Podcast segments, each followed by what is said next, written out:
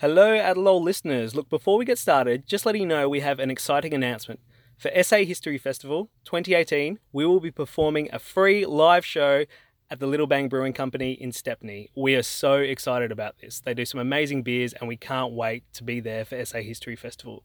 We'll be there the May the 20th, 3 p.m. It's a Sunday afternoon. Come have a beer and a laugh with us, and like I said, completely free. For more information, visit historyfestival.sa.gov.au, and we look forward to seeing you all there. Thanks. Oh, Tommy boy. The Gigalades are calling. Here it comes. This is a Heaps Good History podcast where we explore stories from South Australia's unique and often hilarious history. Don't have to do it. It's a good Short way. episode. Let's do it. This is the Easy just for your little little trips around. little trips to the shops. You go into the Fairview Park chicken shop to get some salt. To get some salty on your Some on your chicken chippies. salt. Yeah. Anyway, this is the bizarre butterfly heist of 1947. This sounds amazing. It and I'm- does uh, already. and I'm in, I'm sold. Anything that involves a heist, I'm up for. now, in South Australia, there have been many strange thefts over the years, Yes. but perhaps Shout none- out to Edward uh, Edward Turner Osbaldiston. Turner on, on, on Osbaldiston, yeah. stealing the crown jewels, getting his hands on more things than he could handle. Oh, hello. But perhaps none as bizarre as South Australia's museum's great butterfly heist. Wow. In 1947, the, They were mu- all they were left all aflutter. Ah!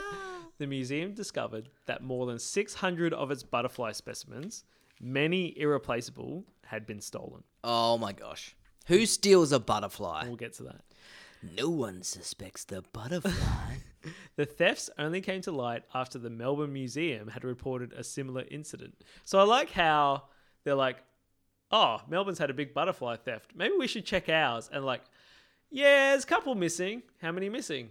Ah, 600 or so. What was that?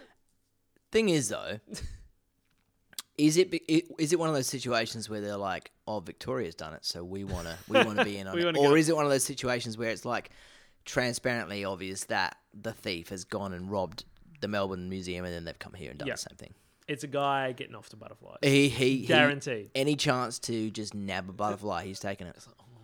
Oh, The investigation pointed to Colin William Wyatt, Oh, Colin, a former British skiing champion who had moved. what year was this?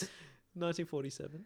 It was a British, okay, a British skiing champion, and they were like, "Oh, we know he needs butter. He, this guy steals butterflies." He needs all the wings he can get for that uh, launch off the ramp. Kind of hey, thing. hello. Forget what they call it. Ah, Maybe that was his plan. Probably. He was like, I'm just going to strap the butterflies to my back, Maybe. and then it's like they're not going to notice because they're butterflies, and like they'll just assume that they've, or they'll assume that they've just landed on me. Yep. Like as I was flying through midair, the knows what it butterflies is. were all in that spot at that same time, and he's like, but actually, I'll just have. a 100 butterflies strapped to my back and it'll give me an extra 20 meters. I think you're being very generous. Uh, Colin William Wyatt had moved to Australia in 1939 with his wife, his butter wife. bit Uh, of a but- she was a bit of a butterface. Joined the RAF during World War II and Ah, had since he loved to fly. It's very good. Had since returned to the UK. Now Scotland Yard picked up the case. I don't think that the uh, that the RAF would have. I don't think the UK would have any need for for like military pilots in the 1940s. Oh, that seems like no. he's wasting his time. Wasting his time. Go Yeah. find it. Go, go be a journalist or something. yeah, yeah, that's a- Scotland Yard picked up the case. They searched Wyatt's house and finding most of the specimens in four crates Oh. labeled scientific specimens. not butterflies crossed out. that Wyatt had picked up from the docks on January 24th, 1947. He was charged with the theft of more than 1,600 butterfly specimens from museums across Australia. So he was 1600 butterflies. he was just walking into museums like, yeah, I'll take those and How, take but them. no, but how do you how do you steal a butterfly specimen? Like is like is it you know how people catch butterflies with a little net Net, thing? yep. He's like going in there and he's just like s- I was just swinging it round in the atrium and when I got back to my car, it turned out I had like 400 butterflies. it's an accident. If anything, if anything, you're to blame for letting the butterflies out in the uh, in the museum. During a court case in London on May 21st, the prosecution said Wyatt took up his hobby of butterfly collecting in 1944 to Why the fuck does he collect butterflies? to distract himself from marriage troubles, as you do. oh, okay. Don't see a counselor. Get yourself some butterflies. Well, clearly that's the road that anyone. if you're out there and you're facing troubles with your marriage, um, you've got your answer now, haven't you? Quote from his lawyer, defense lawyer Gerald Howard. He thought that his wife was doing what she should ought have not done, Oh well, hello. and that had broken up his marriage. He therefore He was plunged- all a flutter. he therefore plunged back into collecting butterflies with redoubled fervor. He went to a, several Australian museums and stole them. So his What? lawyer's just like, yeah, he stole them. But it's okay because his wife was like sleeping with someone else. Getting off. His wife was not interested in sex with him anymore, and as a result, he did what any man would, and he stole sixteen hundred butterflies. Wyatt admitted that he used the specimens uh, from the fraud for drawers. sexual gratification in lieu of his he, wife. had- he would fill his. He would walk into the museum with tins in his pockets and put the butterflies in them. What the? I don't what? know. what? Like Ha- I don't. Uh, what know. I wanna know don't is and he where- travelled the world to do this. what? I, but what I want to know is where are they storing the butterflies in the museum? Like, is there a like is are they live butterflies? No, or they're are they dead. Just, so They're they're just dead. in They're dead. cases. Yeah. And he's just opening the cases and just scooping the butterflies into tins. Yeah. Surely that's not in good his for the pockets. butterflies. Uh, What what is going on here? What is going on, mate? The prosecution argued that See a counsellor. mate, you're living life in a cocoon. You got to break out. Mm, Ah, the prosecution argued that It's the a very hungry caterpillar. My wife is very hungry for the caterpillar's insatiable. love. Insatiable. on Saturday she went When- through four. no, She went, she went through four I won't go into that. gentlemen. The prosecution argued that the specimens were almost priceless. Oh, The defense countered that it was never Wyatt's intention to sell them. oh, well, then that's okay then.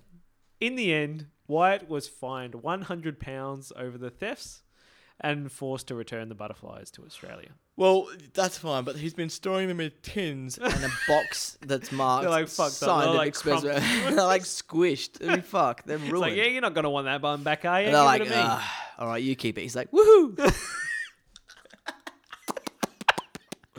My No. wife's gonna take me back now. I got the butterflies. In 1948, the Australian Museum annual report stated that the butterflies were returned on August 11th, 1947. Problem solved.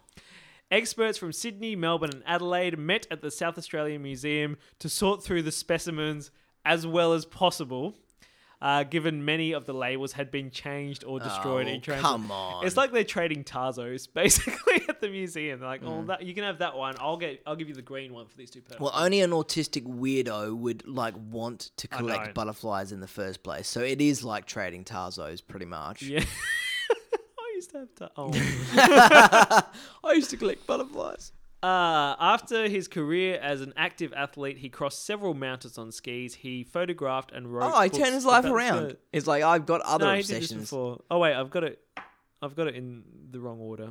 But anyway, moving on. He was fined hundred pounds, uh, but he continued to grow the butterfly hobby for the rest of his life. Okay. He kept on it, even though he'd been dealing in black market butterflies. He went out with his net. So- Wyatt died in a plane crash in Guatemala in 1975.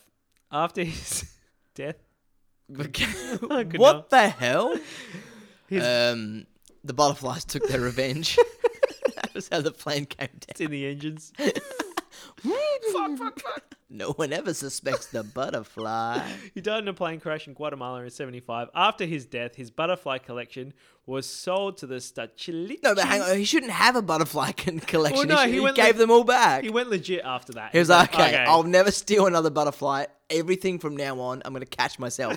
But do you reckon like a just couple of all those- butterflies Yeah. like snuck like Yeah, snuck I through? Yeah, reckon. Oh, mate. It's like a collection of like 40 of those white ones that you see Yeah. everywhere, and then like one big beautiful one, and then Yeah, like yeah. 40 more white it's, ones. it's like Pokemon cards. Like, how'd you get the shiny? He's like, I didn't steal it. yes, you did.